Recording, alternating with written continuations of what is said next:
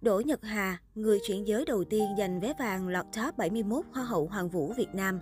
Gây ấn tượng tại vòng casting bởi nhan sắc xinh đẹp, bản lĩnh và khao khát đại diện tiếng nói cho cộng đồng LGBT, ban tổ chức Hoa hậu Hoàng vũ Việt Nam đã đặt cách cho Đỗ Nhật Hà lọt top 71 chung cuộc. Đây được xem là bước ngoặt lịch sử làm bùng nổ truyền thông khi lần đầu tiên tại cuộc thi sắc đẹp tầm cỡ quốc gia có sự xuất hiện của người chuyển giới tranh tài. Cuối tập 1, sự xuất hiện và chia sẻ của thí sinh Đỗ Nhật Hà đã đưa đến nhiều cảm xúc cho các thành viên ban giám khảo. Nhận được yêu cầu hãy đại diện cho ngôi vị Hoa hậu Hoàng vũ Việt Nam và gửi gắm một thông điệp, Đỗ Nhật Hà đã tự tin nhìn thẳng vào camera với một tâm thế đầy quyền lực và quyết liệt. Nếu tôi đi sâu vào chương trình, đây sẽ chính là một trang lịch sử, một cú nổ lớn. Cả thế giới sẽ nhìn nhận Việt Nam hoàn toàn khác, một đất nước với những phụ nữ bản lĩnh.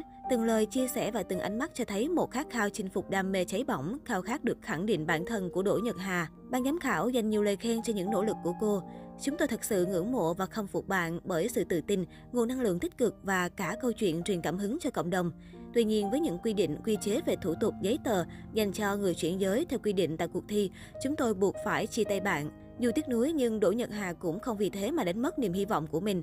Cô nói, với em, quyết định tham gia cuộc thi đã là một quyết định sáng suốt và em muốn đem tiếng nói suy nghĩ của mình để giúp xã hội có cái nhìn cởi mở hơn về cộng đồng người chuyển giới.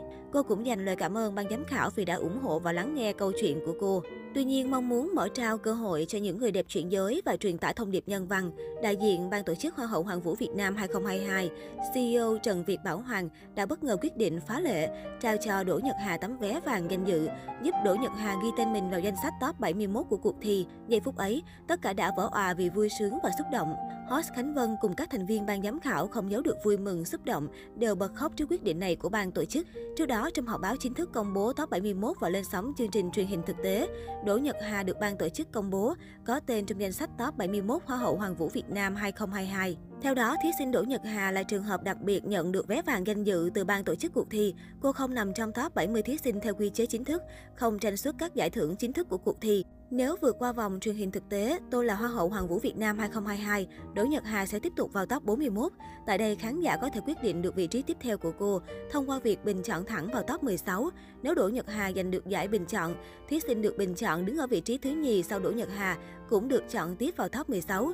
Nếu chiến thắng giải bình chọn, Đỗ Nhật Hà sẽ tham gia phần chia sẻ quan điểm cá nhân, được đại diện để nói lên tiếng nói về cộng đồng của mình trên sân khấu chung kết cùng các thí sinh còn lại của top 16. Cũng tại đây, Đỗ Nhật Hà sẽ kết thúc phần tham gia của mình tại cuộc thi Hoa hậu Hoàng vũ Việt Nam 2022. Sự có mặt của thí sinh Đỗ Nhật Hà đánh dấu một bước ngoặt mới trong lịch sử của Hoa hậu Hoàng vũ Việt Nam. Đây là quyết định mang ý nghĩa và thông điệp nhân văn, thể hiện sự tôn trọng và ủng hộ quyền bình đẳng giới của ban tổ chức Hoa hậu Hoàng vũ Việt Nam 2022 tại Việt Nam nói riêng và trên thế giới nói chung. Hành trình tôi là Hoa hậu Hoàng vũ Việt Nam 2022 đã chính thức bắt đầu với tập đầu tiên mang tên Catch Your Trend Casting.